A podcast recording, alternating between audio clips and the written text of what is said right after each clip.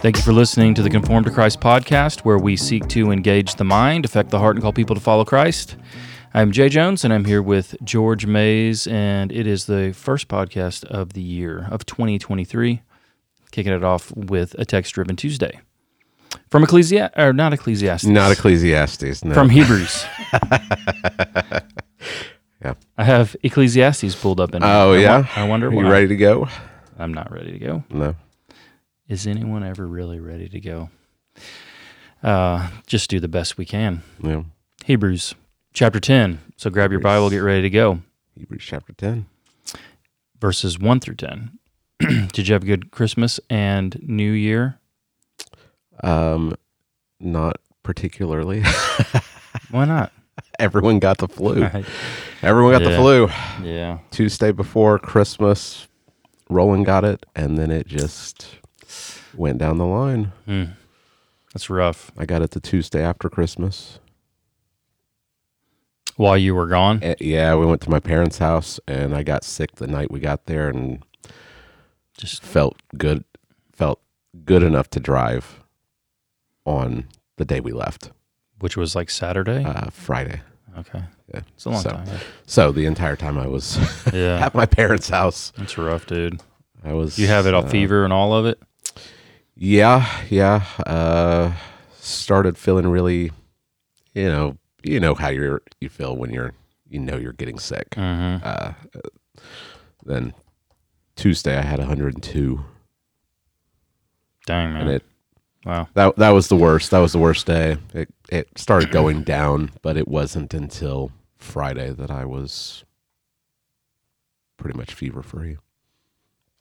So, no, it was sometimes not, it's like that. It was not particularly enjoyable, but for the most part, the kids were doing okay. Josiah got sick while we were at my parents' house, so that was a bit of a bummer, but the other three kids were doing okay. They'd already had it and were over it. So that, it just is what it is. I mean, providentially, that's just what happened. It could have been worse. Could have been worse. I got sick one Christmas. Yeah. Long ago.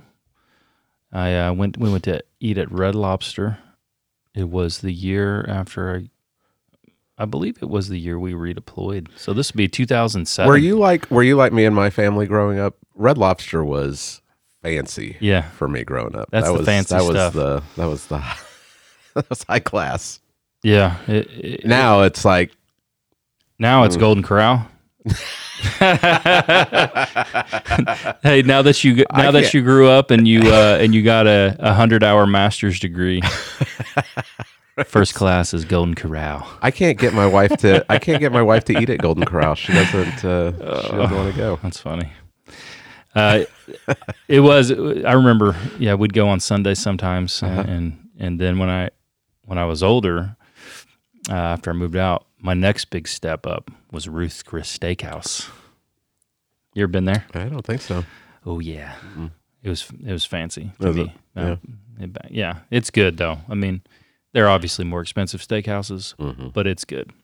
So, yeah. Well, sorry I got sick. Yeah. So we go to Red Lobster, Christmas Eve, 2007, and I don't know if I got a bad shrimp or something, but I got food poison. Oh man! And I was so sick, dude. Like the kind where you're like, mm-hmm. say like, all right. Like, I'm ready to die or make it stop.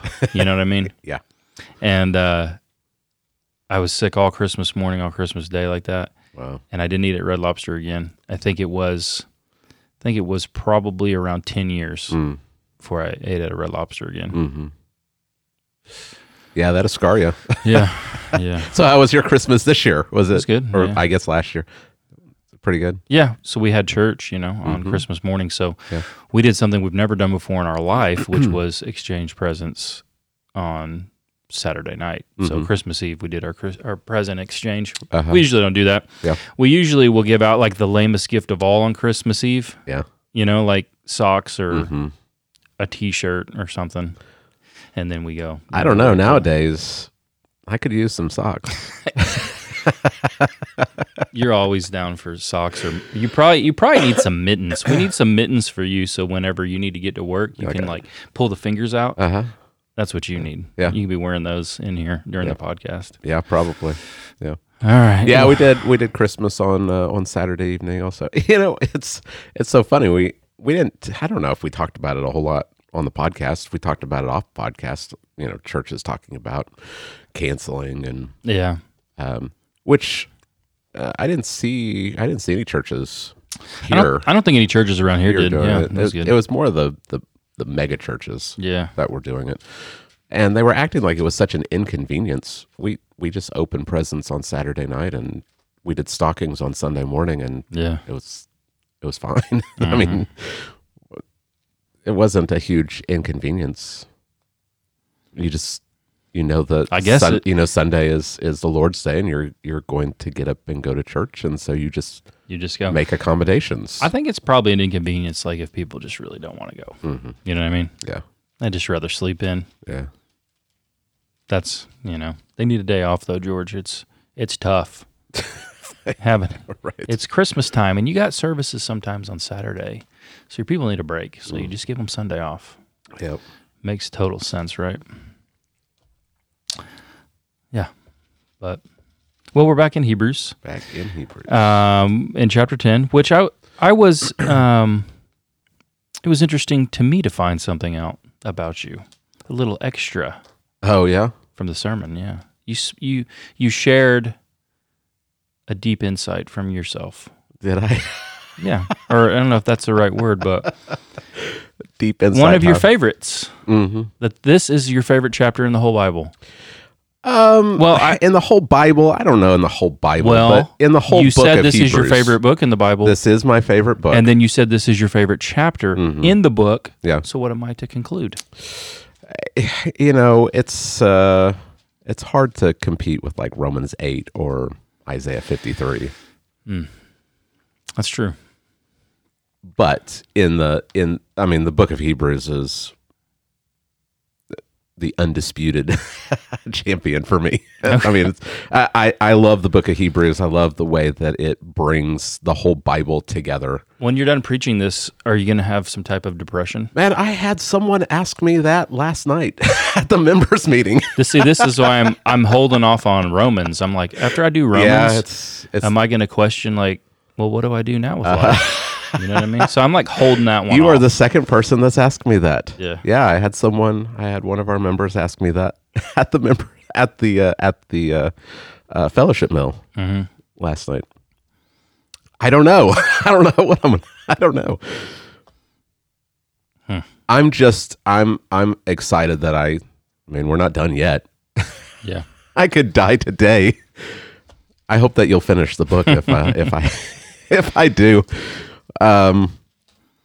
It's just exciting to be able to preach through it. I mean, it's just been really enjoyable to dig in and spend time with this book. Yeah. I hope that it's been beneficial for the church also. I hope it's not just me, having a good time, teaching through it. I hope that it's beneficial for the church because the book is given for a very practical purpose. It's these Christians are being persecuted and they're being tempted to leave Christianity. That's a very practical problem. Right. We see that in our culture. People, quote unquote, deconstructing. It's just that's just a modern word for apostasy. Mm-hmm. They're leaving Christianity. Right. And they're leaving it for a variety of reasons. Mainly because the culture is pressuring them to adopt unbiblical worldviews, and so something's got to give. And they're not truly converted, and so they're not going to be committed to the faith. So they're leaving. The book of Hebrews is written for actual Christians to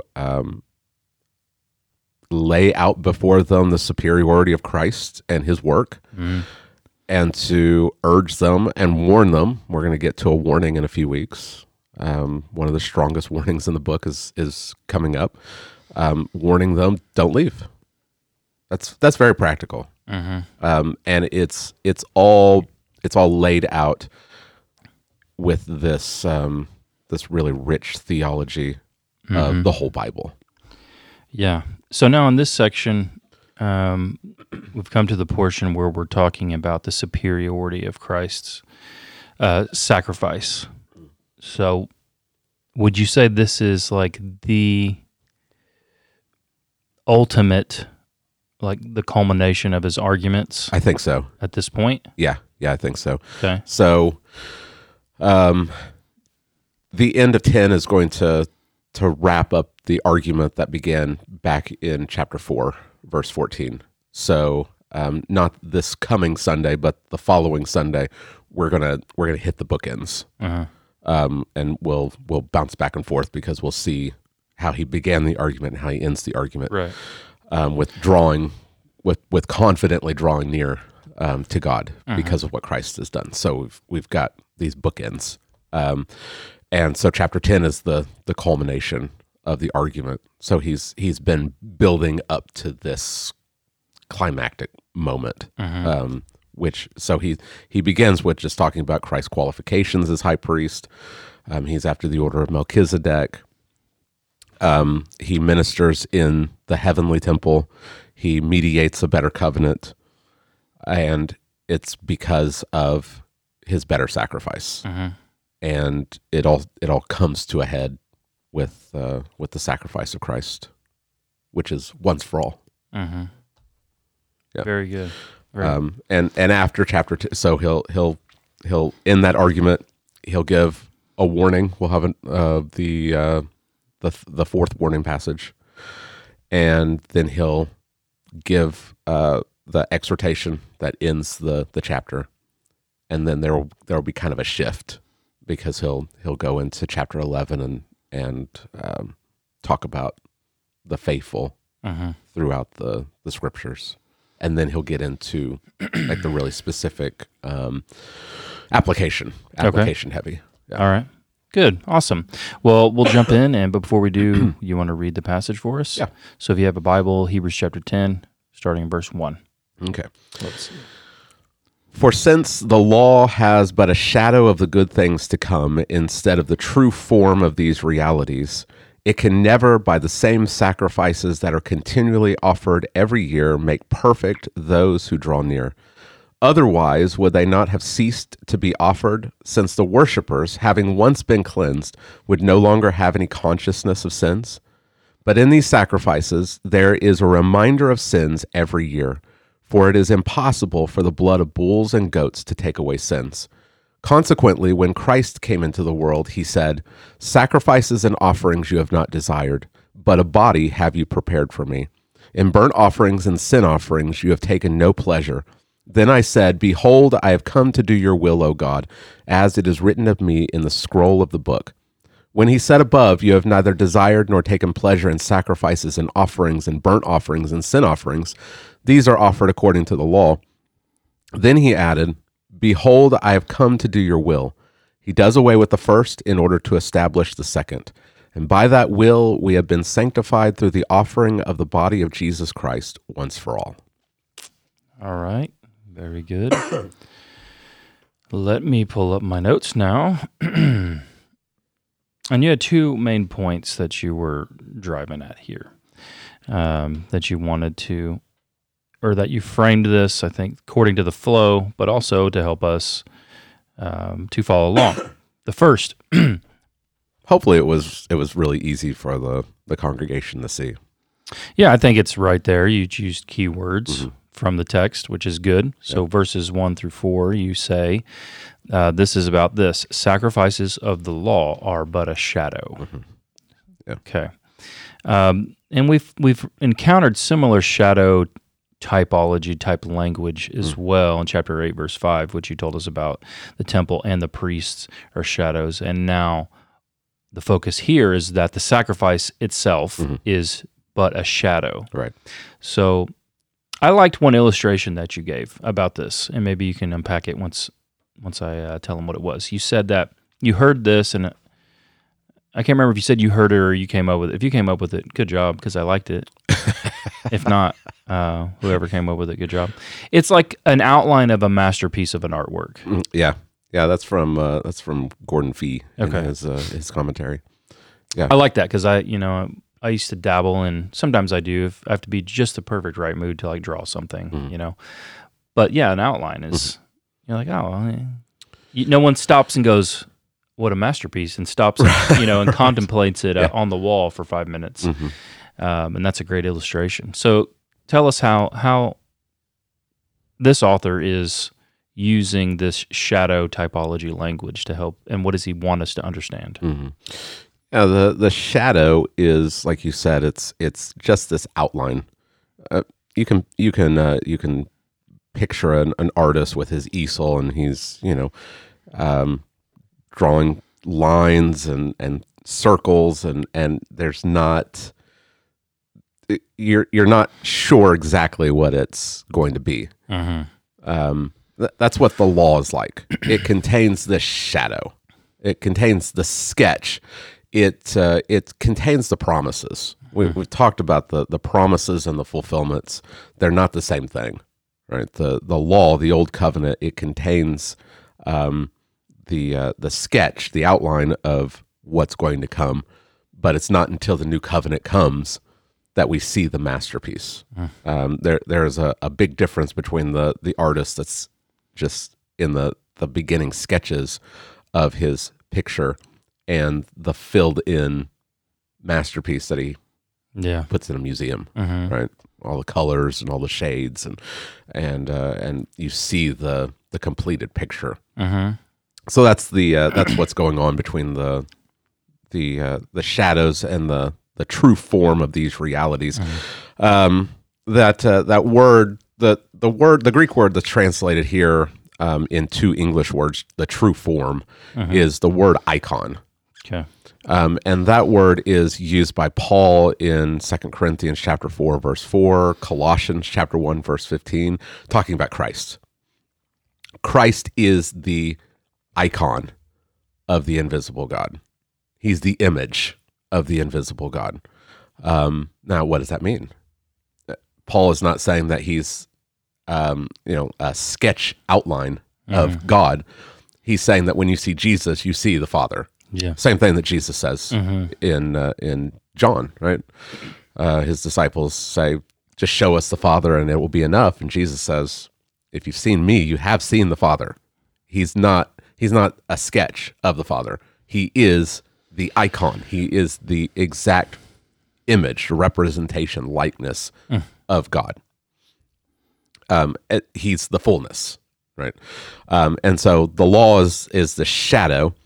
The new covenant is the reality. It's the full image, likeness, body. Paul uses this language of shadow in Colossians chapter 2, where he says, don't let anyone pass judgment on you according to food or drink or festivals or new moons or Sabbaths. These are but a shadow, same word that's used here in Hebrews, but the reality, or he uses the word body, soma, the body is Christ. So all of these Old Testament festivals, Passover, Day of Atonement, they're shadows, they're outlines. Right. They give the people of Israel in the Old Testament an idea of what's coming, but Christ is the reality. In him, all of these shadows come to fulfillment. They come to light. Right? And so he's talking about the sacrificial system. The law has just a shadow of the good things to come. So the implication for these Christians is, don't go back to the shadows. Don't leave Christianity to go back to the types, because that they were never meant to be an end in themselves. Right. They never were meant to be the final reality. They were always meant to point to something greater. Right. Yeah. And the saints in the Old Testament, they would have understood this, right? And they would have understood that the sacrificial system is not in itself the end goal. Mm. And we'll pick up on that in just a second. Okay. With the way he quotes Psalm 40. Right. Now, okay, so here is a foreseeable question that I think some people may have had as you're going through. The text says it can never by the same sacrifices that are continually offered every year make perfect those who draw near. Mm. Otherwise, and then the explanation, mm-hmm. why can't you be made perfect by these sacrifices? Right. Otherwise they would not have to be ceased to be offered, since the worshipers, having once been cleansed, would no longer have any consciousness of sin. So if in Christ we can be made perfect, and that's the superiority, and it does cleanse from the consciousness of sin, then does that mean that we become perfect and never sin? Mm.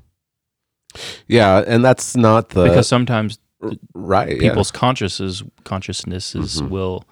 bother them, mm-hmm. and they'll be aware that they have sinned. Right. So how do we square this with this? Yeah, the idea of they would no longer have any consciousness of sin, so we have to understand what's going on in the context of the passage. We can't import a definition that's foreign to what he's arguing. Okay. Right. So when he says there won't be any consciousness of sins, he doesn't mean that you're going to have some kind of amnesia and you're not going to remember that you sinned anymore. Right. The idea of perfection has been picked. We've seen that already. Mm-hmm. We've talked about that. Chapter 7, verse 11. Now, if perfection had been attainable through the Levitical priesthood, what further need would there have been for another priest to arise after the order of Melchizedek? We talked about the fact that the Levitical priest, under the law, they couldn't bring perfection. Uh-huh. That idea of perfection is this unimpeded, unbroken access and fellowship to God. So the Levitical priest couldn't do that. And we see that he says it very clearly in verse 19. He says, "For the law made nothing perfect." The law did not bring unbroken access to God. Uh-huh. Why? Well, we go back to chapter 9 and we see that there's a barrier. The tabernacle itself prevents the people from unbroken access to God. Right. Yes, they're separated. There's a curtain. Even though they're close, they're separated mm-hmm. from him. Even within the priesthood, there's a curtain that divides all of the priests from the high priest. Yeah. He can only go into access with God one time a year. Mm-hmm. There's this broken, different layers of barriers, right? Mm-hmm. moving all the way out to the court of the Gentiles, right? And that's what the consciousness of sins is. It's this consciousness that there is something between me and God. And in the old covenant sacrificial system, it's a visual barrier. I mean, there's an actual curtain that you cannot pass. Mm-hmm. And so when they bring their sacrifices, so he's probably got the Day of Atonement still in mind. He had the Day of Atonement at the end of chapter 9, so he still has that. So when he talks about the yearly sacrifices of bulls and goats, that's the sacrifice for the Day of Atonement. Mm-hmm. This one time a year sacrifice where the high priest can take the blood into the Holy of Holies and atone for the sins of the people. Mm-hmm. Well, the people can see him sacrifice the bull and the goat out in the courtyard by the altar, but then he disappears. Yeah, and they can't follow him. They can't go in. They can't see what's happening. There is a barrier, and you cannot get behind that barrier. Mm-hmm. So there is this visual reminder of the people, there's something between me and God. And even these animal sacrifices... They're not doing it. Yeah, the great high priest doesn't offer the sacrifice and then pull the curtain back. Everybody can come in. Right. Even after he offers the sacrifice, so the curtain's still there. So what they are doing is if someone by faith in God's promises... they are taking away their guilt, their sin guilt. Mm-hmm. But as you said, they don't have immediate close access to God. The closest is the high priest, and even only him once a year. Right. So the question then naturally arises, what then do the sacrifices do? Do they do, what's their purpose? Why did God put this in the first place? Right. What's the point? What are the things they do? Yeah, we certainly don't want to read this and say, well, the old covenant was bad, or the law was bad, or the sacrifices were bad, because God instituted these at Mount Sinai. Yeah. He's the one that gave them the law with the tabernacle and the priesthood and the animal sacrifices. He gave them their good. But what this tells us, it puts them in their rightful place.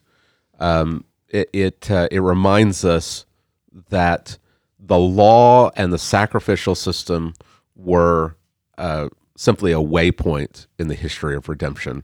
They weren't the goal. Sinai was not the end. They were still to anticipate something greater. The sacrifices were simply a picture. So what the sacrifices did is that they reminded the people of the seriousness of sin. Something has to die. So every time they, cut the throat of a lamb, they're reminded that should be me, right? But there's also futility to it because it's repeated over and over and over again. That's the weakness that he points to here in chapter 10, is that if these sacrifices could bring perfection, they would cease. Mm-hmm. The very fact that they're repeated is the evidence that these are not satisfactory for the atonement of sin. They don't actually they don't take it away. If they took it away, then you wouldn't have to keep going back over and over and over again. So one commentator that I read said that the sacrificial system was like it was like a never-ending merry-go-round. Yeah, you're on the merry-go-round and you're just going around in a circle, and You might like it for a little bit, but you eventually want to get off because you're not going anywhere. You don't get anywhere. Well, I think when people hear, it shows the seriousness of sin. How our modern ears hear that is we all go, sin's a bad thing. But what you're getting at is it's the seriousness of you, your sin. Yeah. So it reveals to you over and over and over and over. Mm-hmm. And over your depravity, that you... Even the sacrificial system was a personal event. You took a lamb from your flock, and you brought it to the priest, and you laid your hand on its head and confessed your sin, and then the priest killed it. Yes, right? and you do it all the time, and so the impact, you can try to place yourself as in back then, Picture yourself there. Every year, your sin, the reminder, God's separate from you, and it's your fault. Yeah. So then, this is the whole. It has to create some type of longing for the Messiah. Yeah, you fit it into the big story. The tabernacle and later the temple were supposed to be a representation of Eden. Mm-hmm. Of this place where God is, and so there's pictures of fruit and animals and angels, and you're supposed to think this is where God is in the garden, and you go back to Genesis chapter 3, and you're reminded God actually walked with Adam in the garden, and now because of sin, Adam has been exiled, and the cherubim are standing at the entrance, blocking the way to the tree of life, right? Blocking the way to God. Mm-hmm. And the tabernacle is simply picking up that story. The tabernacle, the Holy of Holies, that's where God is. That's where God walks with his people. But there's a barrier. And the only way that you can get close to God is something has to die. But there's got to be a sense of weakness to this. I deserve to die. I'm not a goat. Right. I'm not a lamb. I'm not a bull. And the evidence of this is the fact that it's just repeated over and over and over again. Mm-hmm. And so, yeah, I think it does produce this longing for the seed of the woman who will come and actually bring access to God.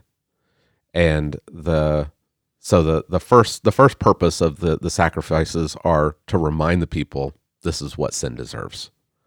But the second is to be a picture. It's to be that sketch. All right, so in order to get to God, something has to die. Mm-hmm. But these animals, there's a difference between me and an animal. Yeah. This animal is not an equal sacrifice. Right? There's an imbalance here. And so I have to keep doing it. I have to keep doing it over and over and over again. Something greater has to come. And it's gonna have to be a person. Mm-hmm. Because I'm a person. The only way that I can have my sin atoned for, because I deserve death, is something of equal or greater value mm-hmm. than me is going to have to die. Mm-hmm. And so the sacrifices are intended to point to a greater sacrifice, one that will actually bring perfection or an end to the consciousness of sins, that sense of separation from God. Someone is going to have to come and actually bring me to God, mm-hmm. to actually bring that unbroken access. And it's not the sacrificial system. That's just a shadow. The reality is found in Christ. And that's the second part of your sermon, mm-hmm. 5 through 10. The outline, the way you said it, I believe, is the reality to which the sacrifices were pointing. Mm-hmm. Is that right? Did I get it? It's the true form or the reality is found in Christ. Okay. Yeah. So the law, the sacrifices of the law are shadow. The reality is Christ. Mm-hmm. And it's just language from verse 1. Yeah. So the sacrifices, they never were intended to be the end. God promised something greater. So kind of the heart of this section is the quote of Psalm 40, verses 6 through 8. And you said it was interesting to you because the author here puts the words on Jesus's mouth. Yeah. Even though, obviously, mm-hmm. David wrote this psalm. Yeah. But the author says this was on Jesus' mouth. This is what he said. Consequently, when Christ came into the world, the incarnation, mm-hmm. he said, and then he quotes Psalm 40. And yeah. I find that to be really fascinating, the way that he uses Psalm 40. He actually says, these are the words of Jesus. Right. When he came into the world, he said. Mm-hmm. Do you think this was perhaps something that, like, he actually used it as a teaching? He might have, yeah. Yeah, I mean, we don't have everything. The end of John says if everything was written down that he did, I suppose all the books in the world couldn't contain them. Right. Yeah. Yeah, so just like he used Isaiah 61, uh-huh. In his first sermon in Nazareth, it's possible that he used Psalm 40. When he went around preaching everywhere, it was a lot of this. Oh, yeah. A lot of it. Yeah. But the difference between Isaiah 61, which is it actually is ascribed to the suffering servant, mm-hmm. the servant of the Lord says this right. In the first person. The difference is that Psalm 40 is, in its context, it's obviously David's words. Yeah. So that's I think is the difference between those two. Mm-hmm. I would say Isaiah 61, that's a direct prophecy about Jesus. Mm-hmm. Psalm 40, the superscript itself says it's of David, then it's in first person, and then verse 12, it even talks about David being overwhelmed by his sin. Mm-hmm. So we have to do a little bit more work than simply say, well, this is just a direct prophecy, mm-hmm. and the whole psalm is just It's about Jesus in its original context. I don't think that's what's going on. Okay, so I guess the question is, what is going on? Yeah, right. Yeah, you like my interview skills? I love them. Yeah. The heart of what he gets at in this this psalm is that God desires obedience. Mm-hmm. Obedience, yeah. Which Christ comes and gives perfectly. Mm-hmm. But the question that everyone wants to know is, what is going on? Yeah, right. So let's hear that. And I think that this was a good opportunity to teach a little bit about how to read the Psalms. Okay. And I love how God just kind of providentially put this together, because we're going through. We have a Wednesday night prayer meeting, mm-hmm. and we're going through the Psalms, mm-hmm. and just providentially, the one last Wednesday was Psalm 40. So we were able to look at it, so that the people that came on Wednesday were able to see Psalm 40 in its entirety.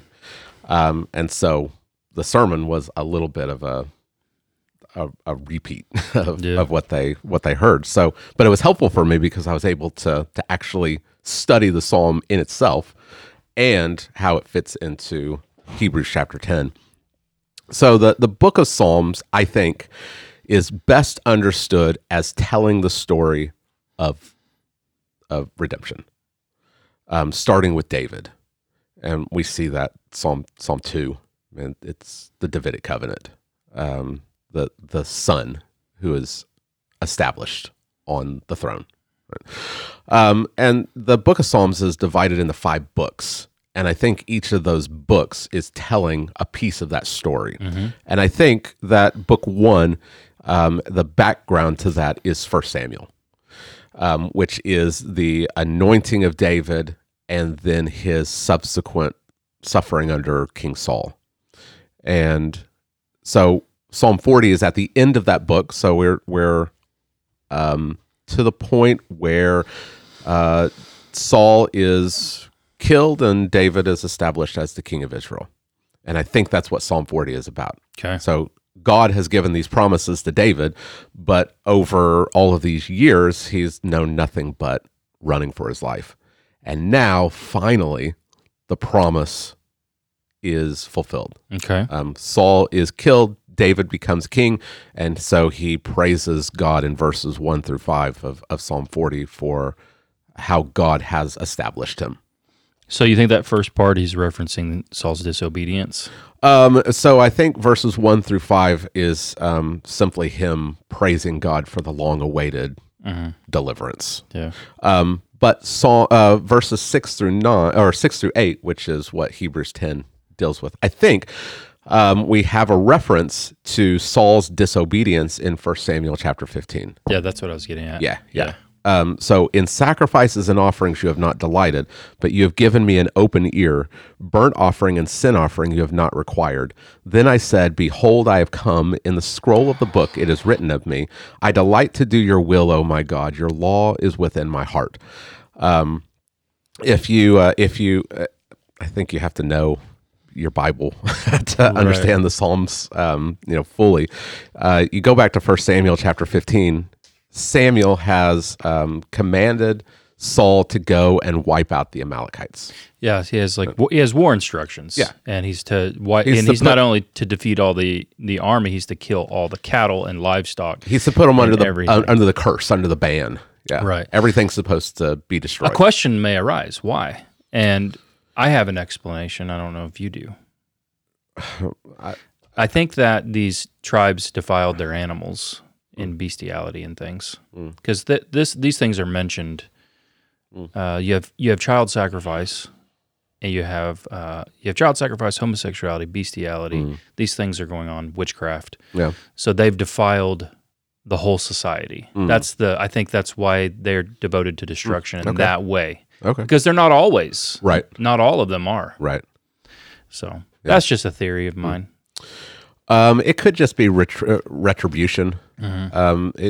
Samuel tells Saul at the beginning of chapter 15, go and wipe them out, because when Israel came out of Egypt, the Amalekites attacked the back of the camp. So they attack the old people, the sick people, the weak people, and so they get justice. Yeah, right? You attacked Israel. Well, now God's wrath is coming on you in the fullness. But I don't know. Right.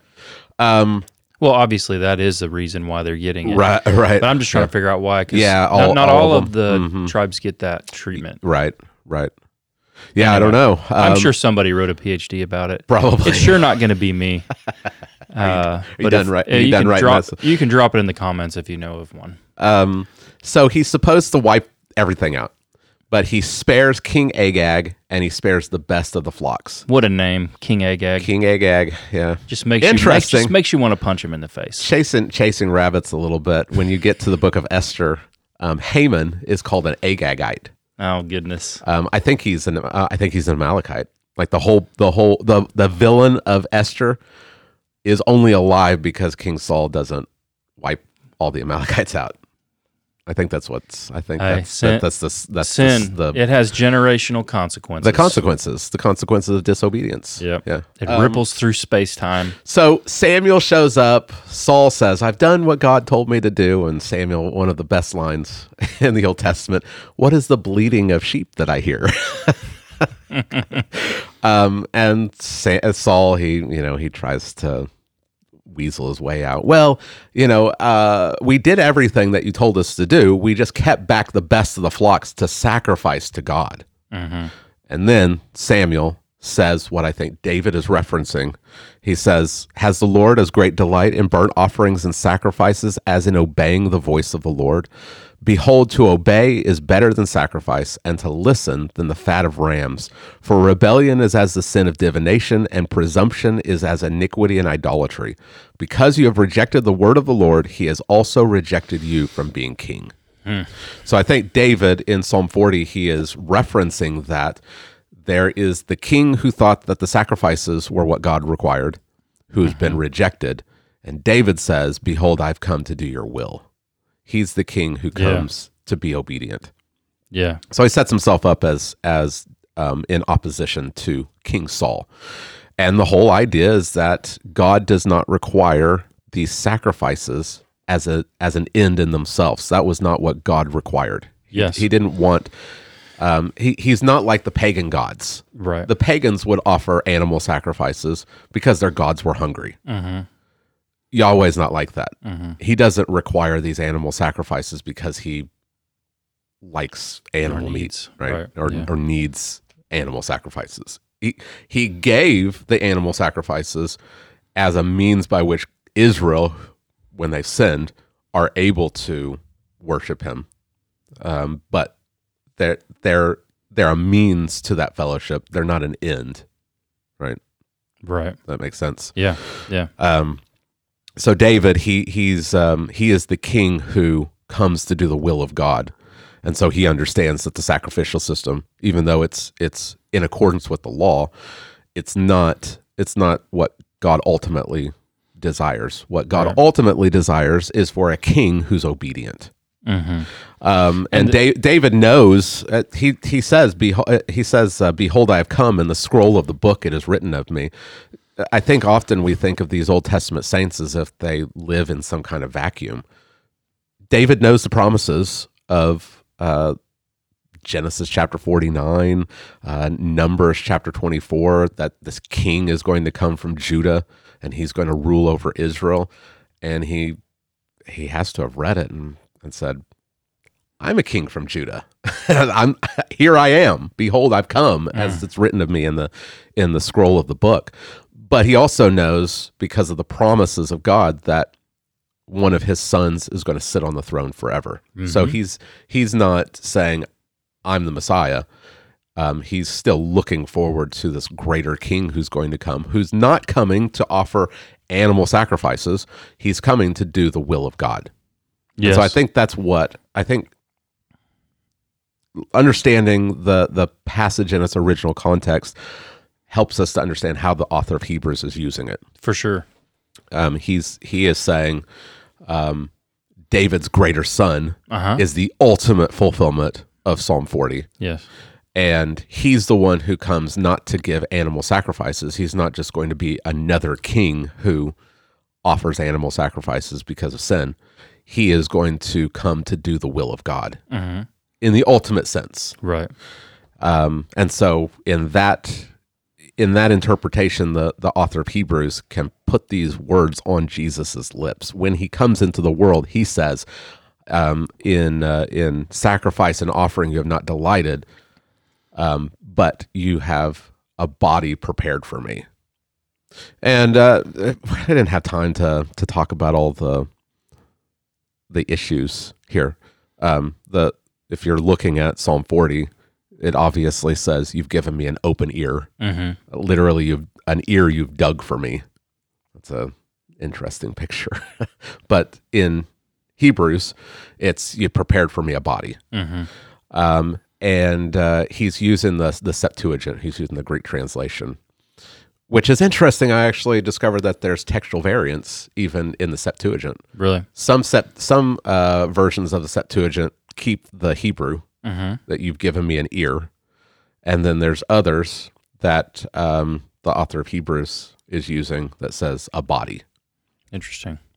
There's actually a theory that those versions of the Septuagint were made to match Hebrews. Really? Yeah. So, so some people think that the author of Hebrews changes what the Septuagint says to a body, and then some Christians made versions of the Septuagint that matched that translation. Hmm.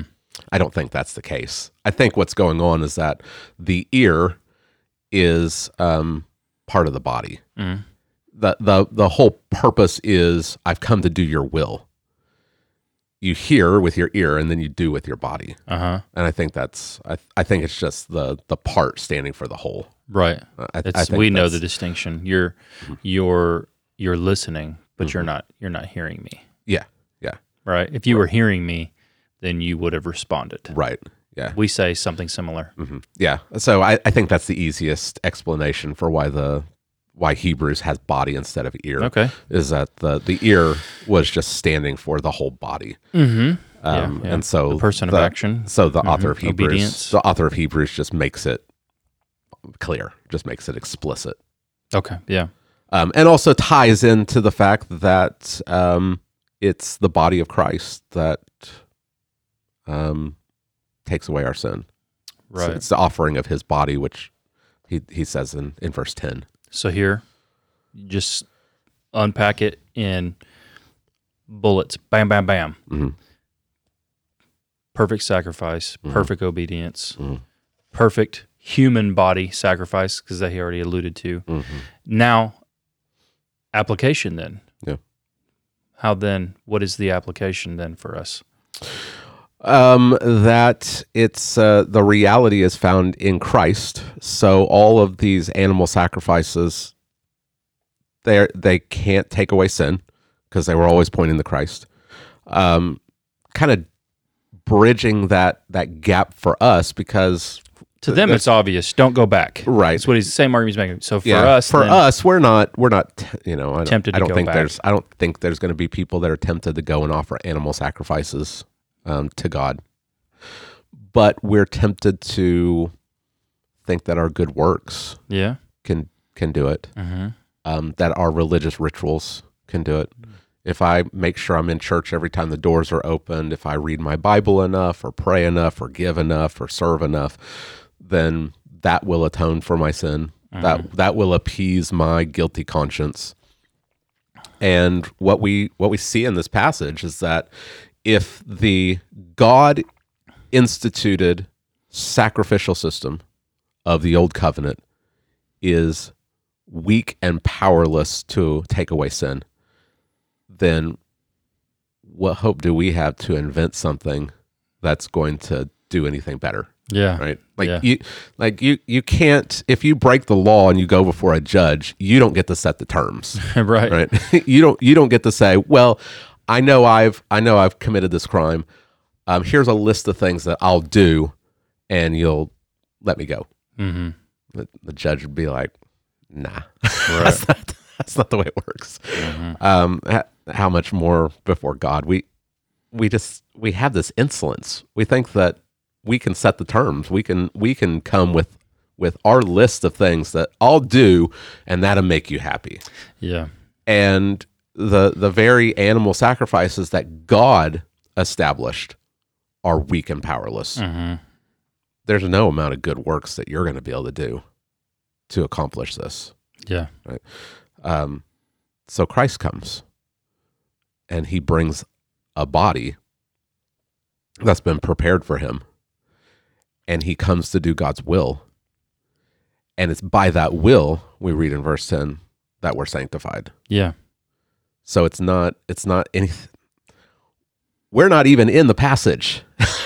We're not even in Hebrews chapter 10, verses 1 through 10. It's all about Jesus and what God has done by sending Jesus and what Jesus has done by being perfectly obedient. He didn't come to do more animal sacrifices. He didn't come just to step in and do more of the same. He came according to the will of God to offer his own body for the sins of his people. Yeah. And so application, trust in Christ. Trust in Christ. Right. Don't think that it's Jesus plus something else that I can do. It's not Jesus plus if I complete this list. It's Christ alone. Right. Yeah. Yeah.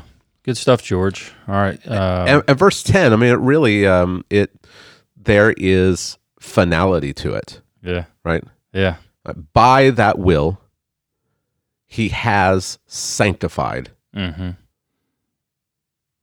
That is a past event. Right. Right. Now, when we think about sanctification, we often think about that ongoing process of being made holy. Yes, but it depends on how it's being used. Right? And we'll see that later next week, because he'll use sanctification, I think, in that ongoing process idea. But in this one, he means the one-time event of God setting us aside as holy. Yeah, yeah. And that comes through not our works and not through animal sacrifices. It comes through the sacrifice of Christ's body once for all. Mm-hmm. And so all we have to do is trust in Christ. We abandon any works righteousness, because the only thing that can atone for our sin is Jesus.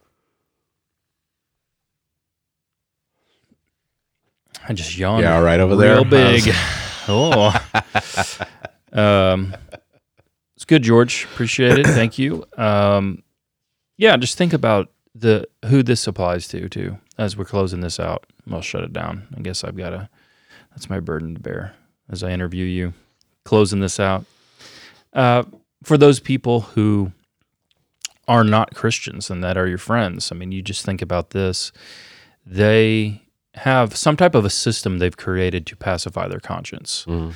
And usually that involves some form of God-making. They may borrow terms from Christianity, God, Jesus, all of these things. But they've created their own system to where they could try to appease their conscience and think they're good and all right with God. Yeah.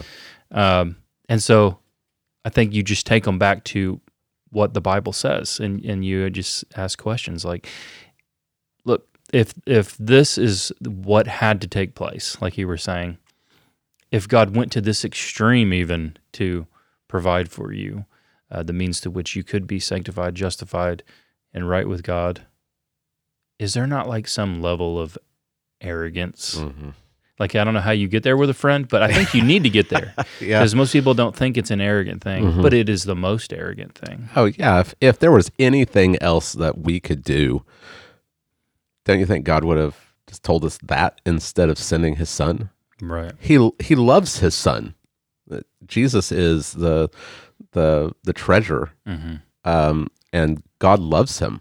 He is his only begotten son. Right. If there was some other way, right? Like if there's a plan B that is just as good, don't you think that God would have done that instead of sending Christ to suffer? I mean, even Jesus prayed, if it's possible, let this cup pass from me. Yeah. And Jesus always has his prayers answered. I think we need to understand that. When Jesus prays to his Father answers him. Mm-hmm. He even says, you always listen to me. Yeah. So if there was another way, if it was possible for the cup to pass, Don't you think it would? Right.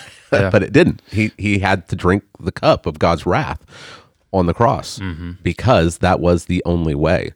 So for us to imagine that there's something else, or that we can add something to it. Yeah. Like what are we doing? Adding to the perfection of Christ? Yeah, you can't add to perfection. But yeah, that's exactly what's going on. I mean, how could you one day, you know, you'll stand before God.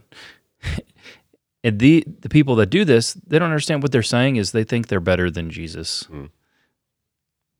That's what they're doing. Like, here's the best, right, but you're not going to have him because you'll do it your way.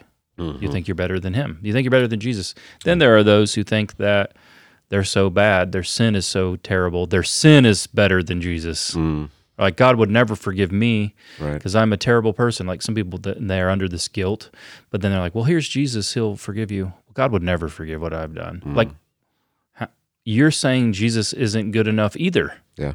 You know what I mean? It's like they're polar opposites with the same error, you know? Yeah.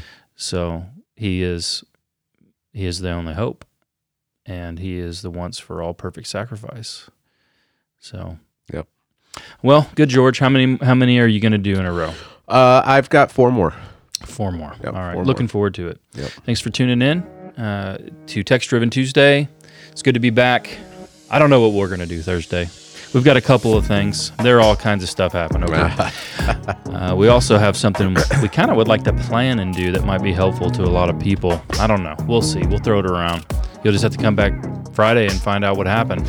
So thanks for tuning in. If this is beneficial to you, please like, subscribe, share with your friends. Podcast is actually growing. It grew a lot this past year. Thank you for that.